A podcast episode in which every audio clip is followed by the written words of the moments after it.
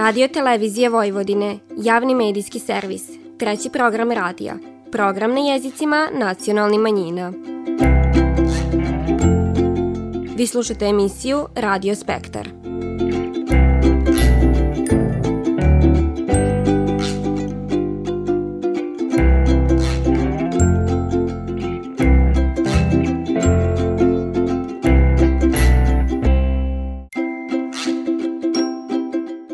Lijep pozdrav, poštovani slušalci, vi pratite program na bunjevačkom jeziku.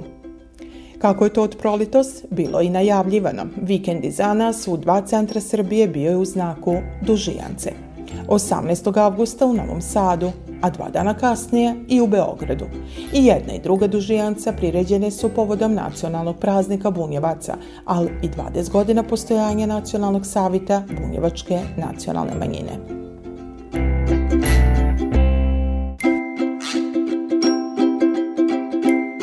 Vi slušate program na bunjevačkom jeziku. Okupljanjem učesnika u svečanim narodnim nošnjama na glavnom Varoškom trgu u Novom Sadu započelo je ovogodišnje slavlje dužijance u administrativnom centru Vojvodine. Zadovoljstvo zbog ostvarenja vikovne težnje zajedničkog suživota u jednoj državi s ostalim slovenskim narodima sadržana je i u poruki koja je poslata tog dana polaganjem cvića i vinca odžita na spomen ploču na zgradi u kojoj je 1918. godine održana Velika narodna skupština Srba, Bunjevaca i ostali Slovena. Svojim prisustvom dužijancu u Novom Sadu uveličale su zvanice s pokrinjskog i republičkog nivoa nuz domaćine ispred Bunjevačkog nacionalnog savita. Dužijanca koja se slavi u čast svršetka žetve ne moš proći bez bandaškog para. A čast, pobez povorku još je dared imao je par sa Somborske dužionice. Milica Parčetić i David Kolić. Stvarno mi je drago da sam i u Novom Sadu sada bandašica kao što sam bila u Somboru i stvarno mi je drago sad kad je prošla žetva da stvarno proslavimo ovo na kakav treba način. I mi kao mladi bi trebali da nastavimo nekako tu tradiciju, a kako bolje nego učestvovati na folkloru i učestvovati u stvari na ovakvom događaju i biti vođa toga svega. Eto. Svetkovina dužijance nastala je na salašima na kojoj se slavio svršetak žetve, koji je značio sigurnost ne samo za gazdu, već i bridnu čeljad, koja su radila ris i vršitbu. Poštivajući ovaj važan posao, danas se dužijance slavi na varoškim trgovima, dok je veliko bunjevačko kolo bila pozivnica za slavlje. Svima onima koji poštivaju tradiciju i imaju želju upoznat se s bunjevačkom istorijom, kulturom i jezikom. Danas su dio ovog slavlja i članovi kulturno-umetničkih društava koji su uzeli učešće u obilužavanju nacionalnog praznika Bunjevaca. Dužijance se slavi na salašima, to je nekadašnji kadgodašnji običaj, svršetak žetveni svečanosti. I dan danas se još na nekim salašima, kod velikih gaza se i dalje e, slavi dužijanca. To je naš kruv, tako da kažemo, onaj od završetak radova. Jako mi je drago što sam učestvovala u Dužijanci u Subotici. E, bunjevka sam, e, poznata je Subotica po Dužijanci i po Bunjevkama, Bunjevcima. E, učestvujemo u Novom Sadu i u Beogradu ćemo da učestvujemo. I deca mi isto idu na folklor, učestvuju na Dužijanci svake godine. Vrlo sam zadovoljna i sretna što sam take velike manifestacije. Drago nam je što smo učesnici i što možemo da doprinesemo ovome velikom značaju ovaj, i nadamo se da ćemo i sledeće godine ili kad god bude e, moći opet da dođemo i da ispoštujemo ovo sve jer je ovo stvarno zaista je prelepo održavanje ovaj, e, običaja i kulture ovog grada i ostalih gradova i nadamo se da će to biti u sve većem broju i većem broju da ćemo se okupljati ovde u centru Novog Sada. Svečan program u Novom Sadu održan je u Katoličkoj porti, gdje je velečasni Nebojša Stipić blagosiljo kruv od Novog Brašna, koji je pridat Dragani Milošević, pokrajinskoj sekretarki za kulturu, javno informisanje i odnose s virskim zajednicama, dok je zameniku gradonačelnika Novog Sada Igoru Crnobarcu pridat vinac opleten odžita. Tom prilikom pokrajinska sekretarka je istakla značaj koji Dužijance ima u istoriji Bunjevaca, s posebnim naglaskom na dugu i tešku borbu s kojom su se Bunjevci tokom svojeg postojanja susrećali u očuvanju svog nacionalnog identiteta. Danas koračamo zapravo stazama naših slavnih predaka grandioznih ličnosti, ali i onih narodnih predvodnika poput Jaše Tomića i Blaška Rajića, koji su dane 1918. godine doneli važne i dalekosežne istorijske odluke na koje smo danas ponosni. U slavu te istorije, koja je naša zajednička istorija, danas Dan Dužijance obeležava i one najuzvišenije ljudske vrednosti kao što su marljivost, pošten rad i strajnost, u isto vreme ukazujući nam na činjenicu da su upravo te vrednosti ugrađene u temelj njihovog postojanja i identiteta. Zajedno sa pokrajinskom vladom, ali i resornim sekretarijatom koji vodi, mi se trudimo zaista da godinama unazad, a evo danas obeležavamo i dve decenije postojanja Nacionalnog saveta Bunjevaca, zaista u velikoj meri koračamo i dalje tim stazama, da taj duh i dalje krasi našu Vojvodinu u širokom spektru različitosti koje moramo da čuvamo. I ja se iskreno nadam, zahvaljujući evo i podršci nas, pokrajinske vlade, da ćemo u veoma bliskoj budućnosti, zapravo do kraja godine, otvoriti zajedno svečano i bunjevačku kuću. Čestitajući praznik svim bunjevcima, zameni gradonačelnika je istako kako Novi Sad i Srbija nikad neće dozvoliti da se iz kolektivnog sićanja izbriša uloga koju su bunjevci imali 25. novembra 1918. godine. Bunjevci, odnosno njihovi izabrani delegati su sa predstavnicima srpskog većinskog naroda tada utrli put svim onim najvećim vrednostima koje mi danas negujemo na teritoriji naše severne pokrajine i naravno e, odigrali su ključnu ulogu u prisajedinjenju Bačke, Banata i Baranje, Baranje Kraljevini Srbiji. Mi smo im na tome večno zahvalni i svakako da ćemo nastaviti da pružamo svu neophodnu podršku kao grad, kao lokalna samouprava, njihovim programskim aktivnostima, manifestacijama i ja zaista koristim ovu priliku da našim dobrim i iskrenim prijateljima, bunjevcima, čestitam ovaj važan praznik Dan Dužijance uz poruku da je Novi Sad uvek tu za njih. Svečanost kojom je proslavljena dužijanca i 20 godina postojanja Nacionalnog savita Bunjevačke nacionalne manjine nastavljena je kulturno-umetničkim programom, u kojem je Subatička kulturno-umetnička društva Aleksandrovo i Bratstvo učešće uzelo i Gradsko kulturno-umetničko društvo Ravangrad iz Sombora, ali i Novosadska društva, Folklorni ansambl Vila i Kulturno-umetničko društvo Svetozar Marković. Program je upotpunjen najljepšim bunjevačkim pismama, zapaljujući novosadskim tamburašima. O čemu divani Marko Parčetić, vođa orkestra.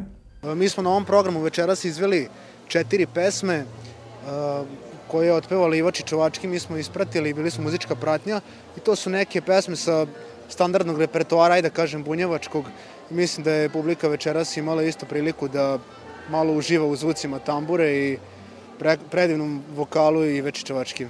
Dobro, možemo slobodno da kažemo da tambora i tekako živi u Novom Sadu, je li nekako je autentična za Bunjevce, ali i tu je prisutna. Tako je, u Novom Sadu tambora živi i tekako, e, pogotovo što je Novi Sad e, grad u kome postoji i radi jedini, da kažem, profesionalni tamburaški orkestar, to je, e, to je tamburaški orkestar Rade televizije Vojvodine. Ima puno i malih škola koje rade uh, u, u Novom Sadu puno je, puno je tambura prisutno i u kulturno-umetničkim društvima, što ste imali priliku i večeras da vidite na ovoj manifestaciji, tako da e, mislim da tambura ima onako jednu blistavu budućnost i u Novom Sadu i, među, i generalno na prostoru Vojvodine, tako da među svim narodima, da. Dužijanca u Novom Sadu održana je u želji predstavljanja bunjevačke kulture i običaja uobličeni u nacionalni praznik bunjevaca, a povodom dvi decenije postojanja Bunjevačkog nacionalnog savita u organizaciji Ustanove kulture Centar za kulturu bunjevaca nus pomoć grada Novog Sada.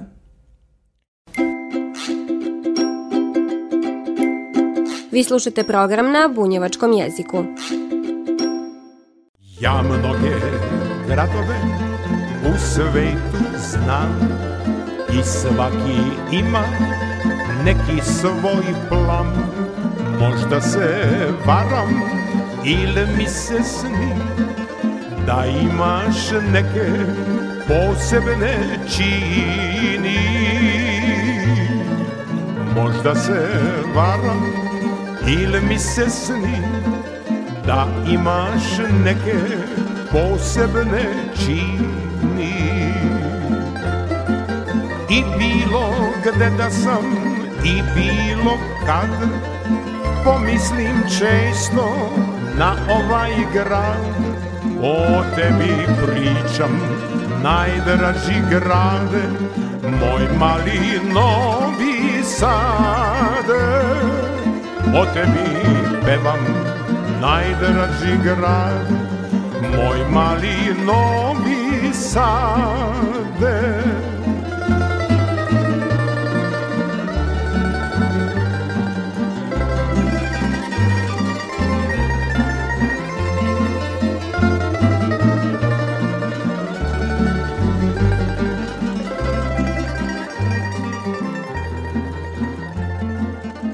Ulica stari sve manje ima Velike kuće sad prave hlad Ali nije važno, život se menja I ti ćeš večno ostati mlad. Ali nije važno, život se menja I ti ćeš večno ostati mlad Dočekaj svakog, al budi moj A ja ću večno ostati tvoj. O tebi pričam, najdraži grad Moj mali Novi Sad. O tebi pevam, najdraži grad Moj mali Novi Sad. I pogled noći sa Varadina. To nije isto što misle ljudi Jer tija pesma uz malo vina U meni pravi osjećaj budi. Jer tija pesma uz malo vina U meni pravi osjećaj budi Dunavom plovi tambure zvuk Moje ravnice, ponos i drug. O tebi pričam, najdraži grade Moj mali Novi Sad. O tebi pevam, najdraži grade Moj mali Novi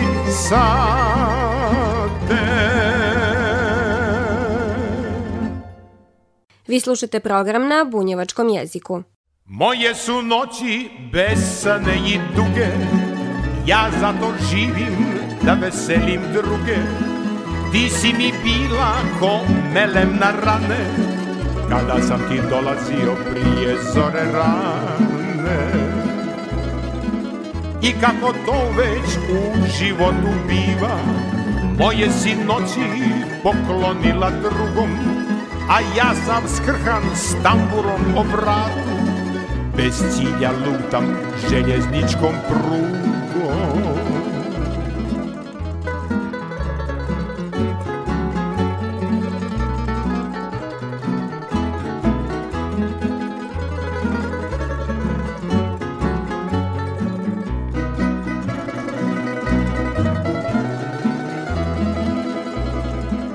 Možda sam malo više staromodan Ljubavi pravo i privržen i odan.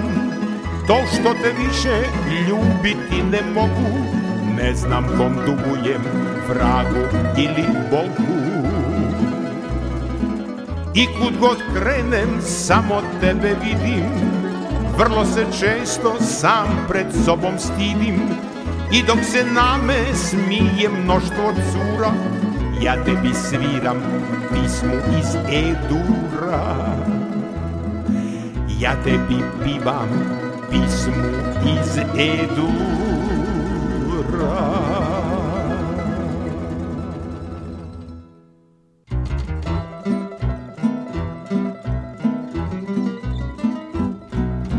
Noć je pala, kola stala i umorni konje vrani Nema više nikog u kafani.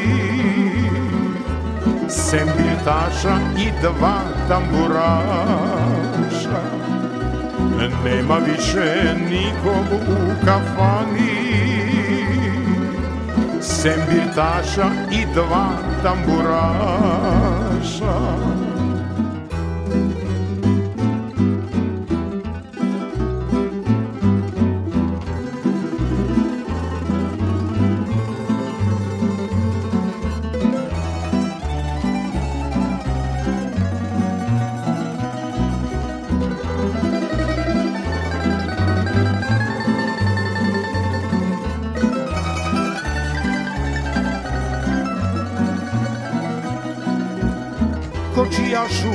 Ajde na čašu, hoću nešto da te pitam, znaš li kome njene ruke mašu?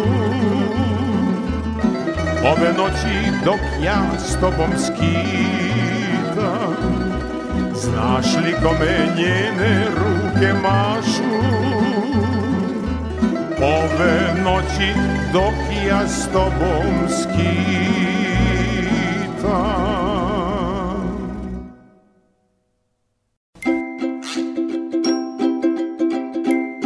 Vi slušate program na bunjevačkom jeziku. Povodom dana Dužijance i 20 godina rada Bunjevačkog nacionalnog savita, Bunjevačka zastava zaviorila se i u glavnoj varoši Srbije. Bila je to prilika da se zajednica sa jednim od svojih najljepših običaja predstavi Beograđanima, ali svima onima koji su se 20. avgusta zatekli u prestonici. Defile učesnika krenio je od Narodnog pozorišta, posle povorke velikim kolom najavili su svečanost koja je održana na Trgu Republike. Kako su tom prilikom istakli bandaš i bandašica Nikola Skenderović i Nina Kojundžić, bila je to prava atrakcija za sve prisutne. Iznenadili smo se koliko su građani zainteresovani, veliki broj njih je došao i gledao program i mnogo njih nas je usput ustavljalo i pitalo razne pitanja i tražilo da se slikaju sa nama imamo iskustva svakako iz Subotice i nekako nam je lakše, ali i draže jer konačno, u, konačno smo u glavnom gradu i, i nekako nam je sve onako, malo je, malo je neobično jer je ipak šire je i sve i veće je, ali, ali kažem i draže nam je mnogo.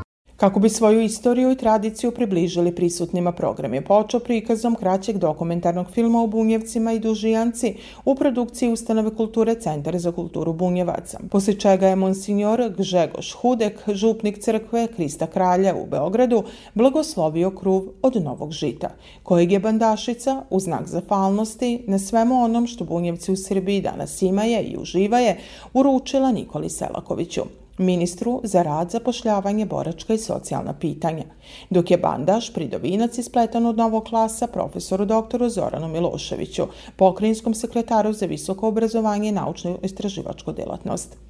Na taj način je, po prvi put, za 400 godina od kako bunjevci žive na ovim prostorima otpočela proslava Dužijance u Beogradu, čime je, kako je istakla predsjednica Bunjevačkog nacionalnog savita Suzana Kojundžić-Ostojić, poslata poruka svim nacionalnim manjinama, ne samo bunjevcima. Godinu dana smo se spremali, sanjali ovaj san, meni i mnogima drugima još uvijek se čini kao, kao da se ovo večeras nije desilo, zato što je bilo toliko lipo, toliko jednostavno i publika je divno reagovala. Sigurno da znači puno zajednici, da bude vidljiva na nivou cile Srbije, a sa druge strane ja vjerujem da puno znači i drugim nacionalnim manjinama, zato što smo mi svi ovde zajedno i svi živimo u ovoj državi i što je njoj bolje i nama isto. Tako da vel, ogromno mi je srce večeras i jako sam srićna i izuzetno ponosna na svoj narod. Zajedništvo, podrška i solidarnost. Ono je što simboliše ideju kruva, ali most koji Bunjevce spaja sa svim ostalim stanovnicima Srbije. Istako je tom prilikom pokrajinski sekretar za visoko obrazovanje i naučno-istraživačku delatnost, profesor dr. Zoran Milošević. Ako tome dodamo da ovim obeležavamo ne samo jedan praznik koji je važan, nego i jedno istorijsko nasledđe 25. novembra, onda je prisustvo bunjevaca u Beogradu logično i ja sam možda i zbog tog razloga rekao da sam za trenutak bunjevac. Zapravo osjetio sam koliko imamo zajedničkog ne u ritmu muzike, nego u ritmu rada, u ritmu zajedništva, solidarnosti, podrške i ja zaista verujem u reči gospodina Selakovića da ćemo već iduće godine Bunjevce videti na nekim drugim adresama. Bilo je to veliko zadovoljstvo. Ja sam siguran da mladim, dolazećim generacijama ostavljamo upravo u nasledđe ono što je najvrednije u Srbiji, da radom, zajedništvom možemo ići napred. U svojem govoru ministar Selaković je naglasio značaj koji su Bunjevci imali 1918. godine, ali i naglasio da mu je čast i zadovoljstvo da ko Beograđanin u svojoj varoši bude gost Bunjevcima. Vlada Republike Srbije i Republika Srbija na čelu sa predsjednikom Aleksandrom Vučićem pridaje izuzetno veliki značaj, pažnju i koja nije samo verbalna, već je i institucionalna, već i materijalno-finansijska, očuvanju nacionalnog identiteta i posebnosti pripadnika nacionalnih manjina u Republici Srbiji. Bunjevci su jedna nacionalna zajednica na severu naše države koja obogaćuje naš životni prostor, obogaćuje divnim, marljivim i vrednim ljudima, ljudima koji u ovim danima se zahvaljuju gospodu Bogu na berićatnoj godini, na žitu koje je rodilo i to čine na jedan tradicionalan način, samo njima svojstven, kroz dužijancu. Za nas, kao Beograđane, izuzetna je čast što je dužijanca danas, 2023. godine, došla u Beograd. Želja nam je da ovde i ostane i narednih godina, da se ova tradicija koja je ranije bila svojstvena samo severu Bačke, koja se prenosila i na jug Bačke, dakle iz Subotice u Novi Sad, evo sad je došla i u Beograd, a zašto da ne? Da ode i do Niša, da ode i do Kragujevca, da ode i do Kraljeva i drugih gradova u Srbiji.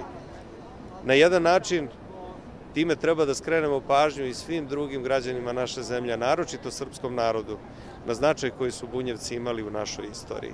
Ta istorija je prožeta zajedništvom, ljubavlju, tolerancijom, saradnjom i uvereni smo da to što je bila istorija, ovo što je danas naša sadašnjica, će sigurno biti i naša budućnost. Republika Srbija, vlada Srbije će davati doprinos tome i kao što rekoh, sa željom da ovaj divan događaj preraste u jednu tradiciju, ne samo na severu Bačke, već i ovde u centru Srbije.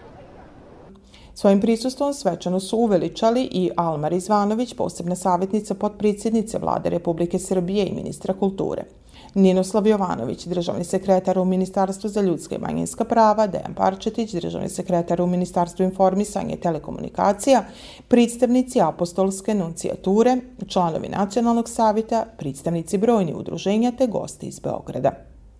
Program je nastavljen spletovima bunjevačkih igara, a i ovog puta učešće su uzela Kulturno-umetničko društvo Bratstvo i Aleksandrovo iz Subatice te Gradsko kulturno-umetničko društvo Ravangrad iz Sombora, dok je bunjevačkim pismama publiku razgalila grupa ocika za tradicionalno pivanje iz muzičke škole u Subotici. Sudeć po utiscima prisutni, organizatori posjetu mogu očekivati i u narednim godinama. Ostana je za dese, zaista. I kultura ponašanja, a i vaš program koji ste pred, predvidjeli, odnosno koji nam prezentujete večeras. I ovo mnogo lepo izgleda, posebno ove mlade dame su jako lepo obučene i moji čerki se sviđa. Šta drugo da vam kažem, kad bi ovo bilo svaki dan bolje, bi, ne, bi, ne bi se deca kačila na mobilne telefone, eto to. A inače igram folklor i ili smo sad u Skoplju igrali ove bunjevke i oduševila sam, drugarca me zove da dođemo na trgo, nisam znala za ovo. Tako da mi ni cela grupa nije znala za ovo. A žao mi je. Predivno je. Mnogo mi je drago jer prvi put ovako nešto vidim, ali ekstra. Ja inače sam ako po prirodi volim da igram i da plešem. Jako mi se sviđa, baš je, baš je divno. Isto treniram u, u kulturno društvu, tako da uživam da gledam ovo. Lepo. Lepo je da se družimo. Došli smo iz Srema, došli smo iz Vojke, nekada najveće selo u Sremu.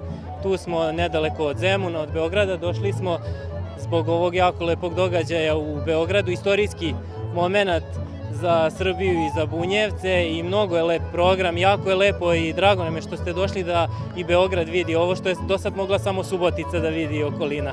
Tako da vam, vama jedan zadatak da vas bude više, i da se proširite. Program u Beogradu u organizaciji Ustanove kulture Centar za kulturu Bunjevaca i Bunjevačkog edukativnog istraživačkog centra Ambrozije Šarčević podržan je od strane Ministarstva kulture Republike Srbije i Pokrinjskog sekretarijata za visoko obrazovanje i naučno istraživačku delatnost, a završen je onako kako i dolikuje dužijanci. Bandašicinim kolom. Vi slušate program na bunjevačkom jeziku. Došao sam s cvetnih polja U taj grad ko dečak mlad. Snašao se odmah nisam Buran život početa. Snašao se odmah nisam buran život početa. Mnogo svega, malo para. Isti problem svaki dan. Igram biljar, priča stara. Često spavam kući sam. Igram biljar, priča stara spavam kući sam. Gde ste noći, gde ste dani? I voćnjaci procvetani. Gde ste moji kočijači Gde ste džermi savlaši Gde ste noći, gde ste dani I voćnjaci procvetani Gde ste moji kočijači Gde ste djermi salaši Poštovani slušalci, slušajte nas svakog petka u 14 sati i 15 minuta na radio talasima 100 MHz trećeg programa radija Radio Televizije Vojvodine. Ovo izdanje je za vas pripravila i kroz emisiju vas vodila Nataša Stantić. Do slušanja kroz nedelju dana, svako dobro i s Bogom. U tom gradu punom buke Limuzine šire ruke Sve je manje kočijaša I osmeha mojih snaša Sve je manje kočijaša I osmeha mojih snaša. Vratit ću se rodnom kraju. U kućicu ispod trske. Kao dobri alas stari. Da oživim staze uske. Kao dobri alas stari Da oživim staze uske. Gde ste noći, gde ste dani? I voćnjaci procvetani. Gde ste moji kočijaši? Gde ste djermi i salaši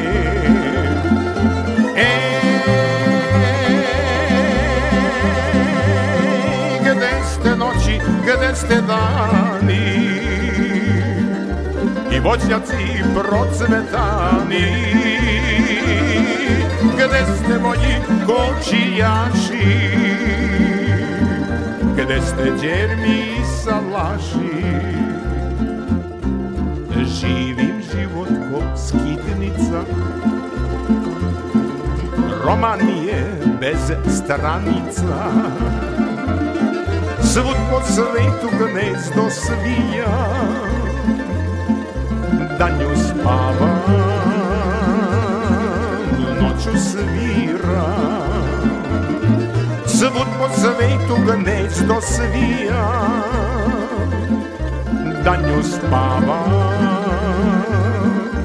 noću sviram Od života sve što imam Malo nade kad sam pijan. I ove noći sve do zore Neka crne